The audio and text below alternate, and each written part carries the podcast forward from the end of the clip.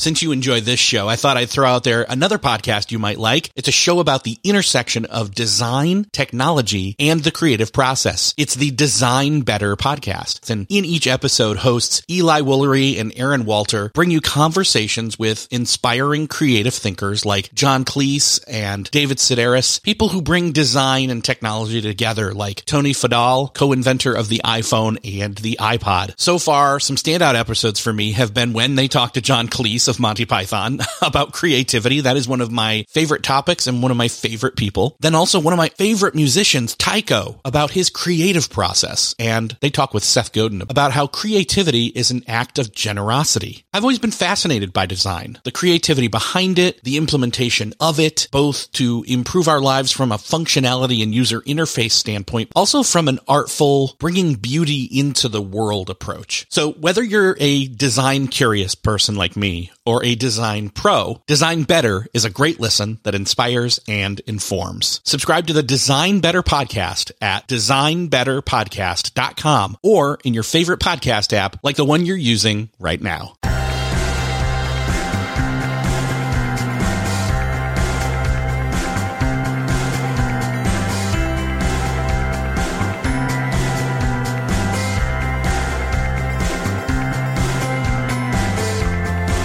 Hello and welcome back to another episode of Beyond the To Do List. I'm your host, Eric Fisher, and this is the show where I talk to the people behind the productivity. This week I'm excited to bring you a conversation I had with Cassie Holmes. She's an award winning professor at UCLA's Anderson School of Management and one of the world's leading authorities on time and happiness. In her new groundbreaking book, Happier Hour How to Beat Distraction, Expand Your Time, and Focus on What Matters Most she shares her cutting edge research that guides readers through how to enrich your life by better investing the time that you have, no matter how time poor you may feel. And as a professor, she teaches a course on this very topic year in and year out. And so she's been covering this for years and bringing results from that course into this book.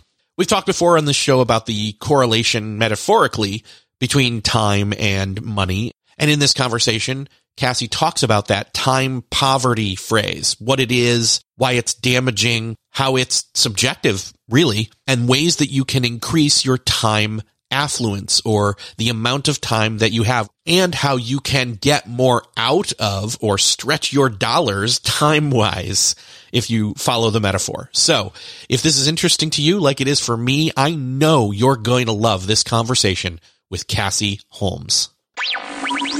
Well, this week it's my privilege to welcome to the show Dr. Cassie Holmes. Cassie, welcome to Beyond the To-Do List. Hi, Eric. This is so much fun. I'm excited. I am too. So you have a great new book out called Happier Hour, How to Beat Distraction, Expand Your Time, and Focus on What Matters Most. And you're also an award winning professor at UCLA's Anderson School of Management. And management and time management are so similar, and the book's about time. So I get all that. But you also pull in a lot of different other areas like economics and psychology and things like that. So I'm curious what brought you from management to time management? What's the superhero origin story of this book?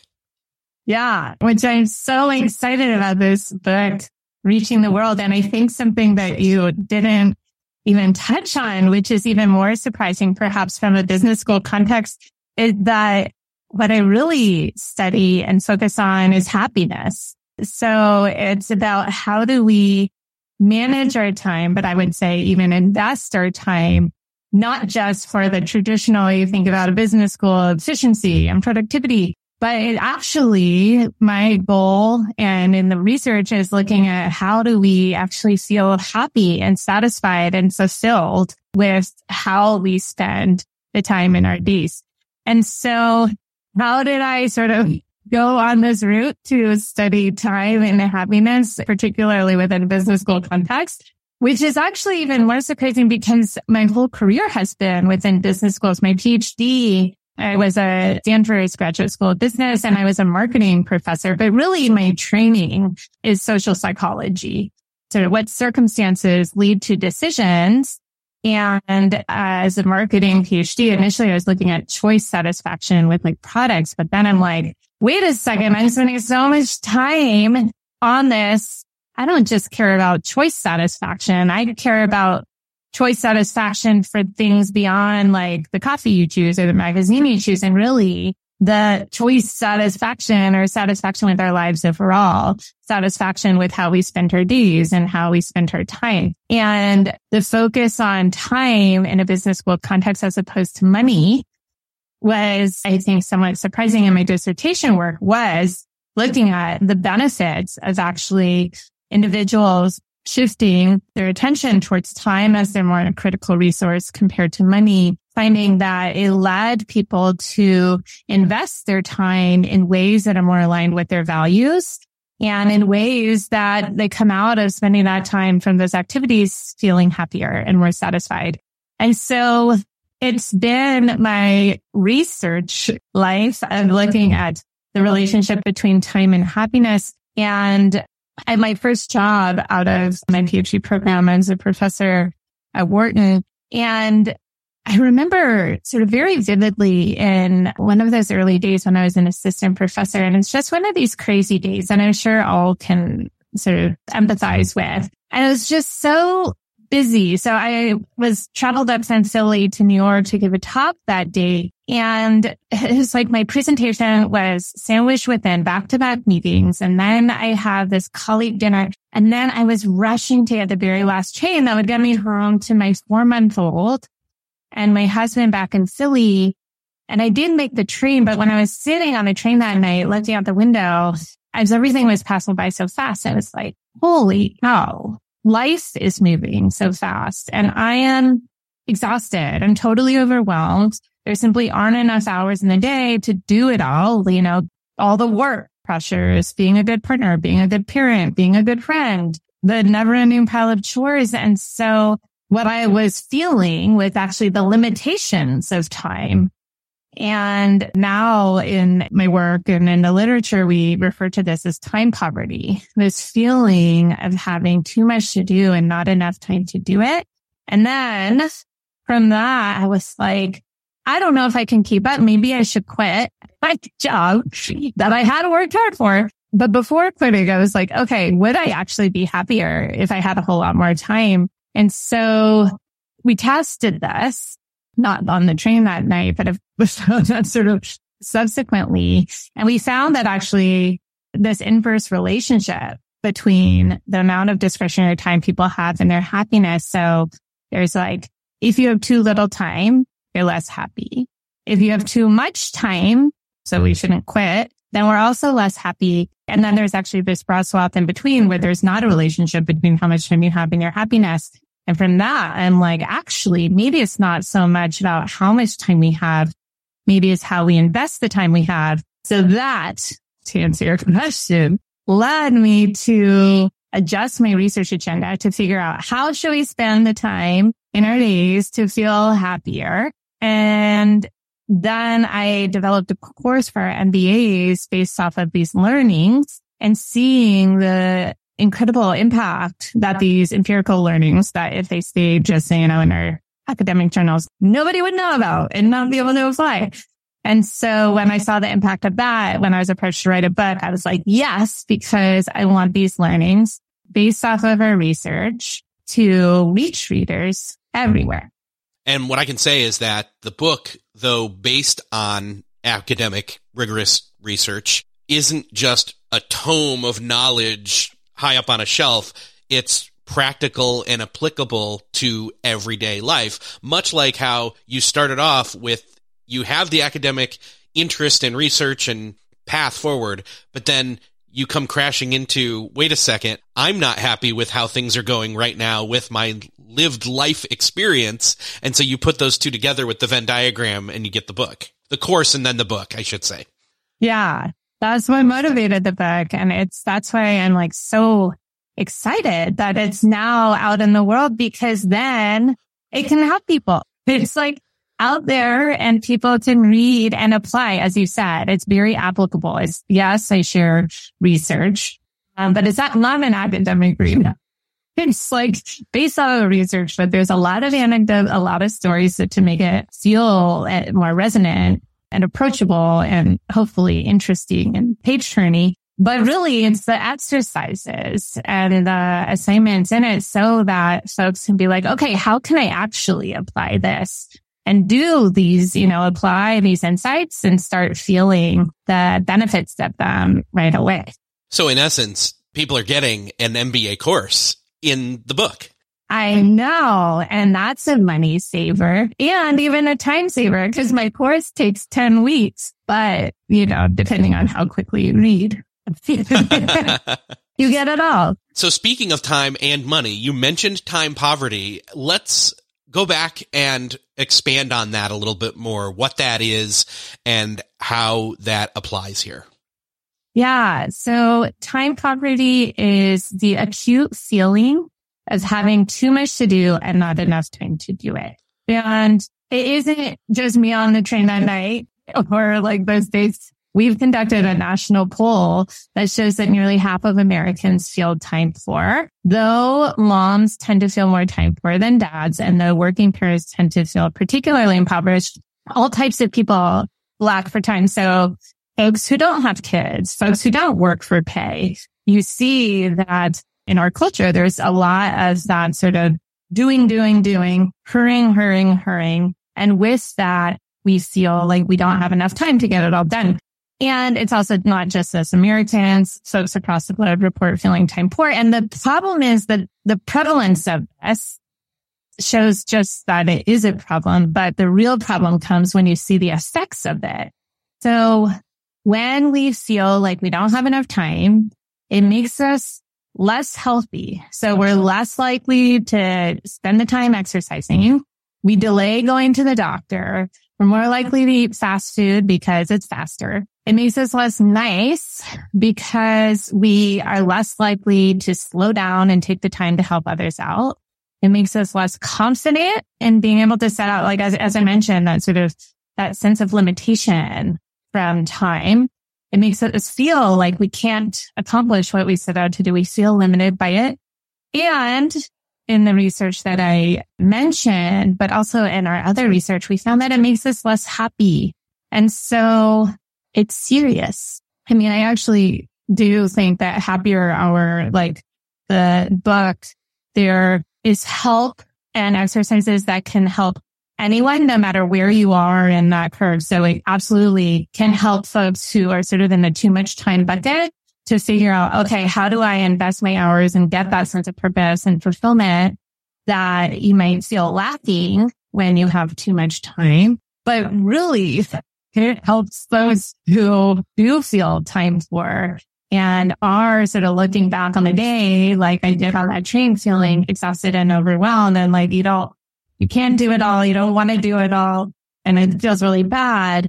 And instead, how do we invest in the hours of the day so that even if you're busy still, that you actually look back and feel fulfilled and satisfied and ready for the next day. And so I actually think that happier hour helps combat time poverty through the individual. So like if you are someone who does feel time poor, what are things that you can do to alleviate that sense of limitation alleviate that sense of stress and feel happy. Now, I don't want to keep talking about money per se, but it is a great analogy here. Obviously, this is a problem where time isn't just the problem. You say this in the book. Time isn't just the problem. It's the solution. And much like what people would say when they don't have enough time, I just wish I had more. And so same thing with money. Oh, I don't have enough money. I just wish I had a lot more. But you're saying that when it comes to time, there's a sweet spot. You don't want too little and you don't want too much. But I know a lot of people would say, give me all the time in the world because if you gave me all the money in the world, all my problems would go away, so to speak.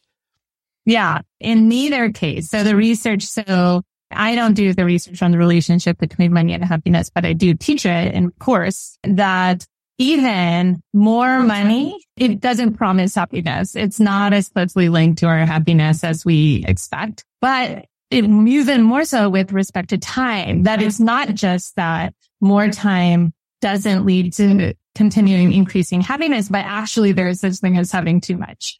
So more is not better. And I actually, I mean, a, a big theme in the book and in my work and in what I have found and experienced is so true is that it is not about how much time you have. It is given the time that you have, the hours that you have available to you in your day. And more of those hours are available, quote unquote, to use than you might think. And investing those hours on activities that feel worthwhile and maximizing that and minimizing the time you spend on activities that feel like a waste. But also, and we can sort of unpack this is when you're spending time on those worthwhile activities is being invested, paying attention, not being distracted so that when you're spending that happy time, you're not missing out, right? So it's about making the most of your time, both with the activities that you spend it, but also making the most of that time by being engaged. One last time money analogy reference, and then I'm done with them for this episode. But it, that's my dissertation work. And again, being at a business school, I have to, I spent the first three classes talking about money and its role because that's what my MBA students are like. But what about money? So yeah. So in other words, what you're saying is it's not a specific amount of time, just like it's not a specific amount of money that can solve the problem. It's the way or what you're spending the time or the money on.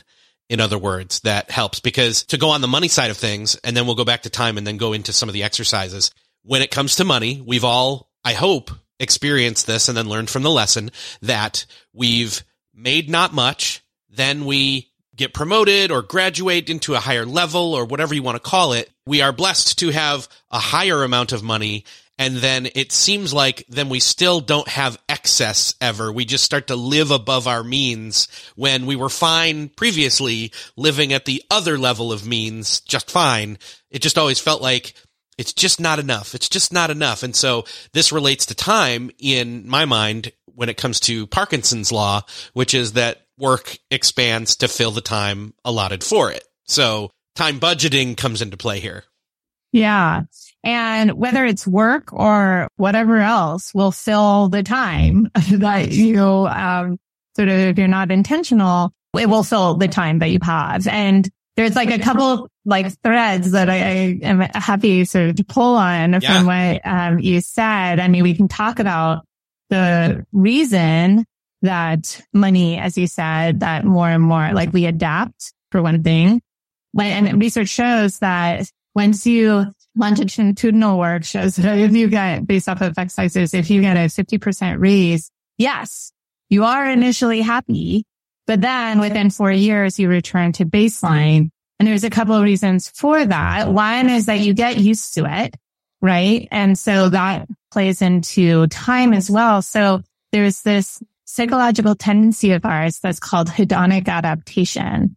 So when we get exposed to something again and again, we do the same thing. We hang out with the same person from a time perspective, but we're in the same set of circumstances again and again. We get used to them over time. And so it stops having the same uh, impact on our emotions. And so you can see how that relates to many that at first you're like, you notice it. But then you get used to that bigger house or that fancier neighborhood or whatever it is that you invested that money in those circumstances so that they stop having quite as strong of an effect on your emotions as they initially had. But also social comparison is at play. Definitely more so with respect to money than with respect to time, because what social comparison does is it undermines, this is another underminer of happiness, is that when I ask you, how happy are you? How satisfied are you in life? You're like, well, how am I doing compared to those around me? And you start looking at those around you. And often this notion of what is success, people are looking at how am I doing with respect to finances compared to those around me?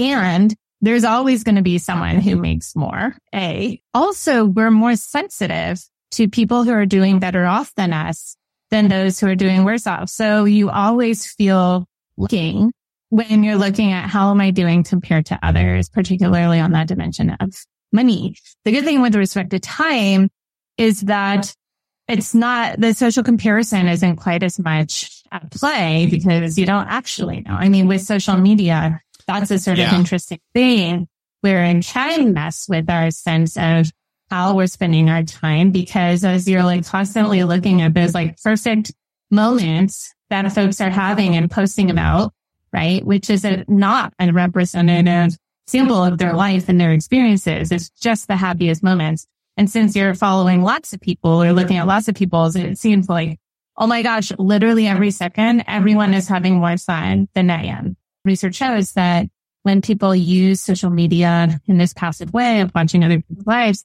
it makes people less happy. It undermines uh, the sense of connection because they're like, oh my gosh, they're hanging out. I'm not. and feel lonely. It makes you feel less happy.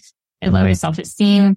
So it has all those negative effects. It also, I surmise and hypothesize that social media also makes us increases our sense of time poverty because when I said what time poverty is this feeling of having too much to do and not enough time to do it, that senses what we have to do is absolutely subjective. And if we're constantly looking at all the things that we could be doing, then it sort of messes with our expectations of what we can and should be doing. And of course, we don't have enough time to, you know, be on a vacation every second, like the people that we're looking at on our social media feeds. Still searching for a great candidate for your company? Don't search, just match with Indeed. Indeed is your matching and hiring platform with over 350 million global monthly visitors, according to Indeed data, and a matching engine that helps you find quality candidates fast. Ditch that busy work. Instead, use Indeed for scheduling, screening, and messaging so you can connect with candidates faster. I wish I had Indeed when I was in the hiring process in roles in the past because it is a slow, arduous headache of a process to find the right people, or at least it used to be, join more than 3.5 million businesses worldwide that use Indeed to find and hire great talent fast. In fact, in the minute I've been talking to you, 23 hires were made on Indeed according to Indeed data worldwide. And listeners of the show will get a $75 sponsored job credit to get your jobs more visibility at Indeed.com slash to-do list. Just go to Indeed.com slash to-do list right now and support our show by saying you heard about Indeed on this podcast. Indeed.com slash to-do list. Terms and conditions apply. Need to hire? You need Indeed.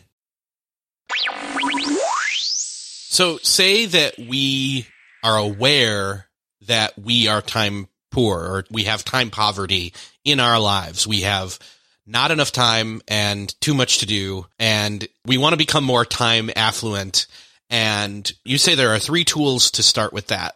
What are those three tools? Yeah. And so when in that time poverty, it's like that expectation of uh, what I should and could be doing. But there's also this sense of lacking confidence and being able to achieve what you set out to do.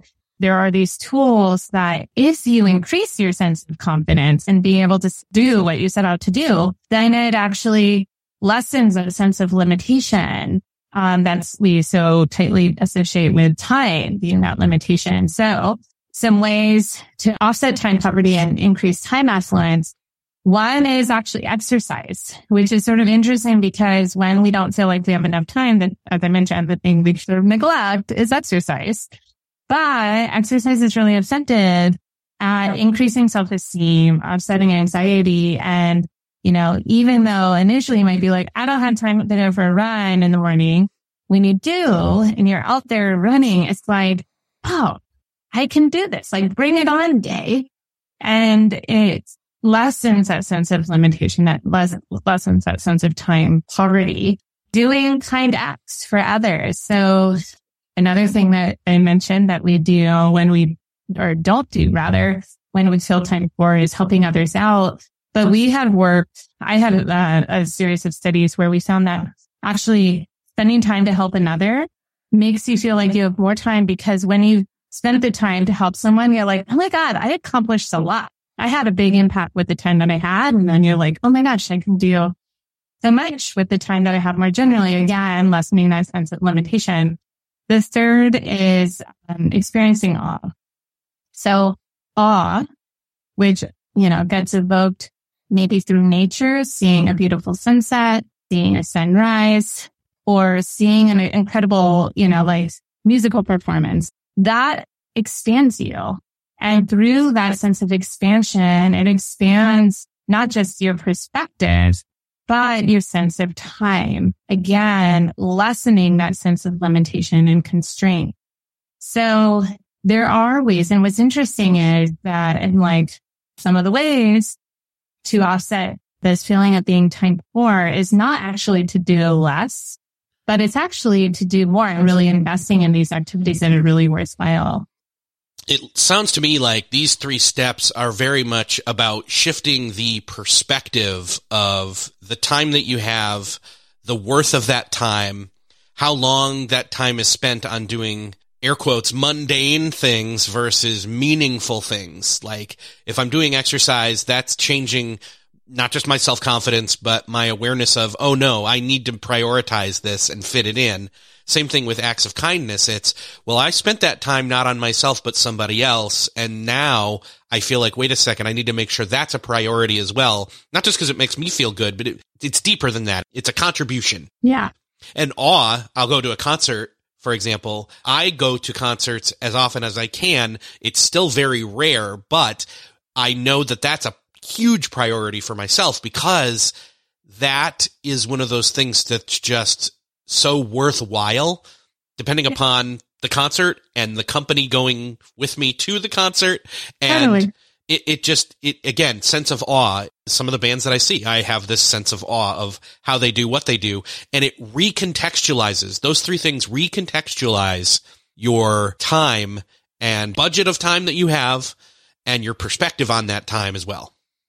Yeah and that's you put it so nicely because in that sort of feeling of time poverty we're just sort of like we're so frazzled. Our head is down and we're just worried about like what's next and rushing through it. Whereas this shifting in perspective, it allows you to like take a step back and you're not worried about the sort of minutia of like these tasks that are on your to-do list. Instead, you're, you have this broader perspective. Again, it's less limiting. It's more fulfilling. It's more expansive and therefore more positive. Another thing that comes to mind is I know you talk about recognizing that our hours are numbered. That's another perspective shift as well. Yeah. And I'll share with you an analogy because I think it's um, quite helpful, particularly because we've alluded to it a couple times is that our, you know, time getting filled with this mindless, mundane minutia but it will get filled if we let it. And so in this um, analogy, and I continue to use it and touch back on it, and I actually opened the first day of my class showing this short film where a professor walks into the classroom and on the desk, he puts a large clear plastic jar. And then from the bag, he pulls a bunch of golf balls and he pours the golf balls into the plastic jar and they reach the very top and he asks the students, is the jar full? And the students nod. He's like, milk. then from the bag, he pulls out pebbles and he pours the pebbles into the plastic jar and they reach the very top and they're sort of filling in between the golf balls, all those sort of crevices. And then he asks the students, is the jar full? And the, the students are like, yes, the jar is full. And then, nope. One more step, but he pulled from the bag, he pulls out sand and he pours the sand to the top of the jar, reaching the top of the jar. And that sand is fills all that there's crevices between the golf balls, between the pebbles. And then actually there is one more step even beyond that. Then, and he asks the student, is the jar full? And by this point, the students are all laughing and like, yes, the jar is full. And he pulls out two beers. He opens one, pours it into the jar and it reaches the very top. He opens the other, goes and sort of perches on the front of the desk, takes a sip, and then he explains the jar represents the time in your life the time that you have available, that space, right? And then the golf balls are other things that really matter. Your friendships, your relationships with your family, your passions. The pebbles are the other things in your life, right? Your job, your house. The sand is everything else. The sand is all of that stuff that fills your time. And what's really important to recognize is that had he put the sand in first, not all of the golf balls would have fit. And so what that highlights is if you let your time get filled with the minutia, with the social media, with the email inbox, with the whatever the sand is for you, it will get filled and it, you will get filled and you won't have time to spend on those things that really matter. And then actually one of the students is like, professor, what's the deal with the beers? And she's like, Oh, I'm so glad you asked. Because what that shows is that no matter how busy your days are, how full your time feels, you always have time for a drink with a friend, which is another important point. But all of this is to point out just how important it is to prioritize, spend the time, make the time for the things that matter to you, those really worthwhile activities. Put those into your schedule first. Put your golf balls, place them. And then yes, sand will like there will be sand in your days.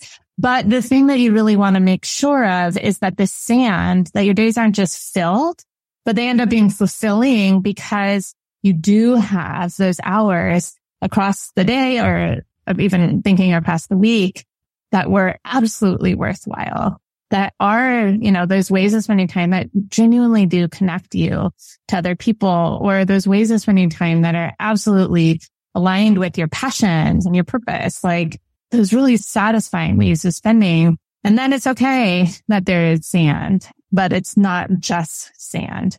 And so I think that this is, it's an important uh, analogy that can really help frame sort of what I hope that happier hour does is to help identify. So there's a variety of exercises that is like, okay, so golf balls are important, but what are my golf balls? What are your golf balls? Right. So what are those ways of spending that are really worthwhile? Those ways. And when I say worthwhile, that are really enjoyable, that make you happy, that make you feel fulfilled. So there's activities that help you reflect there as well as to identify what is your sand? What are those ways that fill your time that you have to be really truthful about and attentive to and protect your time from so that your schedule and your days don't just, you know, feel super sandy. Couple things. One, I've seen this example done live where they did it the right way first and just has it played out just as you described it. And yeah. then they said, now let me show you. And they do the opposite. They sh- literally show, and they, they did water, not beer, but I can see where that works, especially with the, the last one with yeah. a drink with friends. They pour the water, they pour the sand, they pour, I think they did little rocks and then they did big rocks and the big rocks, you know, they're trying to fit them in. They're spilling out all over and they don't fit. And it kind of drove the point home one extra measure. I think for a lot of people though, they hear this analogy and they think, okay, on a head level and even a heart level, I get this. But what they're thinking is, my life is so full of sand. I don't even have time to pause right now and think about what my golf balls are and even get into like your exercise of the five whys, which I think is a great place to start. What will you say to somebody like that right now? I mean, my prescriptive thing is somehow, some way, you've got to either get up earlier and just take, you know, a time block and say, I may not get it all figured out, but I'm going to take 15 minutes, half an hour over the course of one day, two day, three day, or even make an agreement with a spouse, a partner, a, a friend to alleviate some task I've already obligated myself to do, or go back and say, Hey, I can't do it anymore. Let yourself off the hook, say no, and then take that time, replace it and get some of these golf balls figured out. Yeah. And so I think the time tracking exercise is a really helpful one and it doesn't take a lot of extra time. It's not like its own activity. What you are doing is tracking your activities over the course of a week, writing down what you're doing, but more importantly, rating how you feel coming out of that activity on a 10 point scale. And then at the end of the week, you have this amazing data set where you can pull out what are those activities that got those highest ratings what are those activities that got your lowest ratings, as well as it allows you to identify just how much time you're spending across your activities. So you can see what the sand is quite clearly. So what are those activities that are not necessary, not even getting high ratings, like you're giving it fours and fives, but you're spending a whole lot of time doing it. And I mean, social media, to be honest, is one of the ones that pops up a lot And when my students do this, they're like, Oh my gosh, I had no idea that I spent 12 hours this week because they think like, Oh, it's just going to be a few minutes here, a few minutes there. And it's not even that fun. They give it like fours and fives. Meanwhile, they don't feel like they have time to meet up with friend for drinks or dinner after work because, oh, I'm so busy. But that, that activity would get a nine or a 10 rating, right? And so it, it allows you to very clearly recognize what are those activities and actually even uh, as helpful is what are the commonalities across those activities that you get, get the highest ratings. So you can sort of make sure that you are investing in ways that support those, like whether it's social connection, whether it is the role of exercise. But I think even without doing the time tracking exercise, which I actually very strongly suggest everyone do, you can just reflect, like you can do this right now. Like I will spark this idea in your head and for the next couple minutes, once you, you know, the podcast finishes, folks can think about it. Think about your last two weeks. What were those moments that made you feel joy, that made you feel satisfied or fulfilled or just happy? And it's helpful because even in their busiest of weeks, there are moments that make us feel joy. And often oftentimes it is really, so we talked about, you use the word mundane for things that might sort of fill our time. But sometimes these mundane, ordinary experiences are actually our greatest source of joy. It's just we're not noticing them. Right. So, you know, my coffee date with my daughter, going for a morning run outside or those hours that are uninterrupted that I'm doing the work that I love. Meanwhile, there's a lot of other hours in my workday that are, I do not love. But you can recognize what are those ways that I spend my time that really do bring me joy. And that's like a step to start figuring out, okay, what matters to me? There are also, you mentioned the five whys exercise. There's also exercises that lead people to think about their life overall.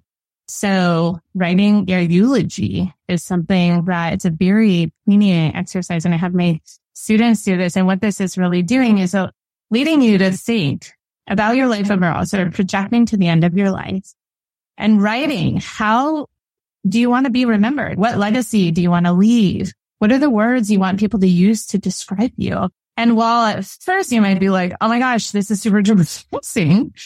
And what are we doing talking about death? But it's not an exercise about death. It's about leading you to think about the life that you want to live. What that does is it clarifies what does matter to you. What are your values? What is your purpose? Like, what do you ultimately want to have done in your life? How do you want to be engaging with the people around you now? Because taking this broad perspective and our research shows us that when people think about their years, kind of taking the broader perspective, thinking about years instead of hour by hour, then people actually do spend their time on things that are important rather than just reacting to what seems urgent in the moment. And so, I mean, across these exercises, but to like your concern, it's like, does this sound like too insurmountable for someone to do as they're just trying to get through the day? I think that initial just reflection exercise of what are those things that brought you joy?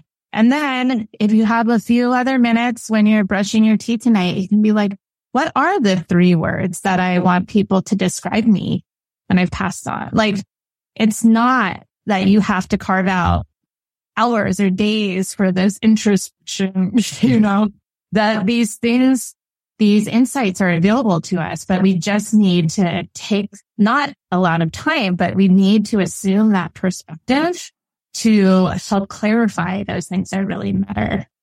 I know I wasn't going to make another money analogy, but I'm going to because, hey, it's my show.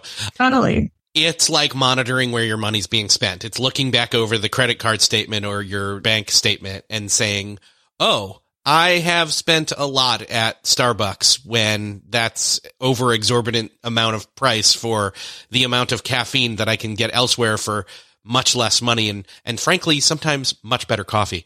And it's by noticing, it's by having awareness of where that time is being spent. And there are simple time tracking tools where you literally press buttons either on your phone or at a desktop computer or somewhere along the lines of that where suddenly you've got this insight and you can do something with that data and you're lifting the veil and getting a better and newer perspective. Now that's not to say, okay, now all those things you just discovered about what you're spending your time on, like you're saying, are things you should throw out, but at least now you're aware of where some of the more obvious, let's call them leaks of money are, where it's leaking to, and you can shore those up, or some of them switch to no i'm going to intentionally keep doing that one but i'm going to make uh more exerted effort to enjoy it and have awe in it and relish it and make it part of my life.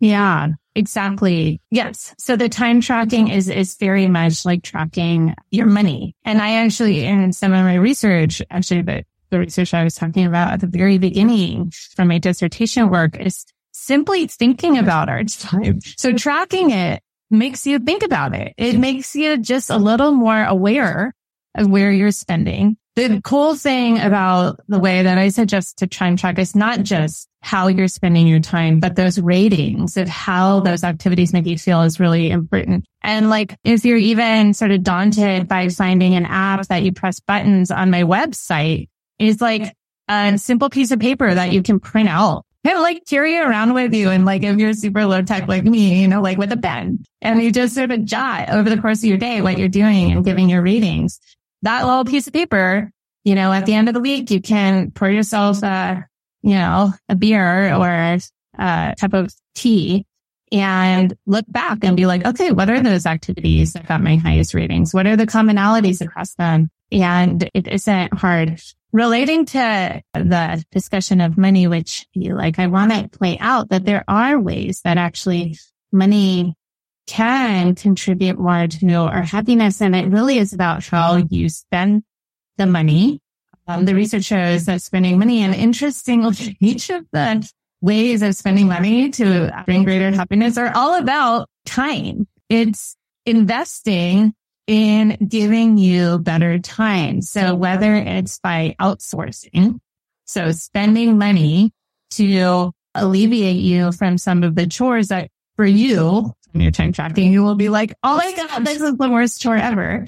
And I'm so unhappy doing it. And maybe there's actually a food service or a whatever service that means that I wouldn't have to spend those full hours and it is worth the time because we know that the resource that is more important for happiness is time than money. So putting little money against it, but also spending money in ways that contribute to the things that we know that make us happy, that sense of connection. So buying gifts or spending money for others, whether it's charitable giving or spending money on gifts for others. Research shows that people are happier spending on others than actually on themselves. And then there's a lot of work looking at the role of experiences versus material goods. And I have work that shows that giving experiential gifts. So taking someone to a concert, taking someone to dinner, you're even getting them a gift card or concert tickets that you don't even need to go to with them.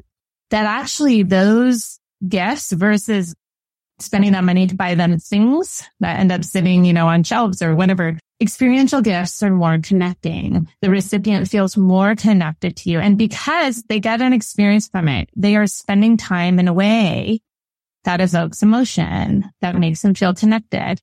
So even when we're talking about monetary expenditures, the happiness um, is very tightly tied to time. I think for me, what I'm picking up here is that it's not a quick fix. This is a shift in adopting a new, not just a perspective, but a practice. By pairing those things, practice and perspective, you over time will find yourself in a different place, eh, find yourself happier. I mean, let's just say that. That that's really what we're going after here is that we feel like we're fulfilled because we're spending our time on the right things and whether that means we're figuring out how to say no and not fill our time with as much things, or we're spending our time on the things that matter more, whichever way we want to go with that, probably both, we're going to end up happier. And that's kind of the point. Yeah. The point is absolutely to end up happier. And while there is a sort of shift Like it's not these drastic life decisions that you need to make. And actually some of the exercises, so, you know, we've just touched on a, a couple of them, but over the course, like across the book, I give a lot of exercises that folks do. And some of that like have immediate benefits. So it's not like you have to wait and like do all of them and apply all of them and then you'll be happy. Actually, there are some of these just really easy little things that you can do that can have a tremendous impact on your happiness. And actually touching back to when and reflecting on those moments of joy, sometimes they are these really mundane things like coffee date with my daughter, for instance. And this is something that is like, it was born out of a functional routine of like, after dropping my son's carpool off, she was tagging along because I needed to take her to her preschool on my way to the office and I wanted a cup of coffee. Basically, how do I get my caffeine in the morning? But this thing that was just a routine that we could have been doing mindlessly, we turned it into a ritual and it made it special. And it was just time that has become something that we really look forward to each week. It is time where it's just the two of us hanging out, you know, drinking her hot chocolate, me my coffee and croissants. And it's 30 minutes, but it has a really big impact on my happiness because we look forward to it. We remember it. And when you ask me how happy I am, I'm like, I am happy because one of those things that really contributes to our emotional well-being is a sense of connection, of having those strong relationships. And this 30 minutes, yes, I spend time with her otherwise, of course, during the week, but it's really these 30 minutes that cement the close relationship that we had and color my overall week. I'm like, yeah, like even when I'm so busy, I'm like, I, you know, I'm happy because I have that relationship at least, you know.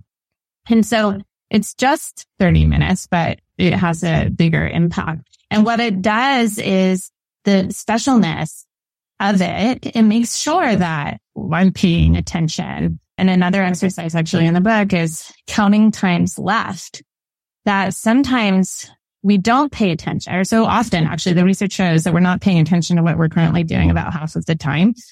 So that means like even when you're spending time on activities that are good ones, you know, are potentially golf balls, we might not notice it because we're distracted. Right. And so if you're going to be spending that time, pay attention so that you get the happiness that's already there in the time that you're spending and the counting times left exercise highlights just that even though some of these moments of joy are so everyday that we don't pay attention to them because we expect them to continue to happen every day.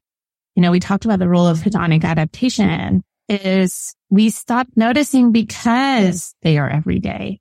But when we count and we recognize how many times we have left to do them and actually more importantly, the percentage of our total times we have left it highlights that even those everyday moments are limited and precious. And that's what leads you to savor and sort of delight in those simple joys that are in the time that we're already spending.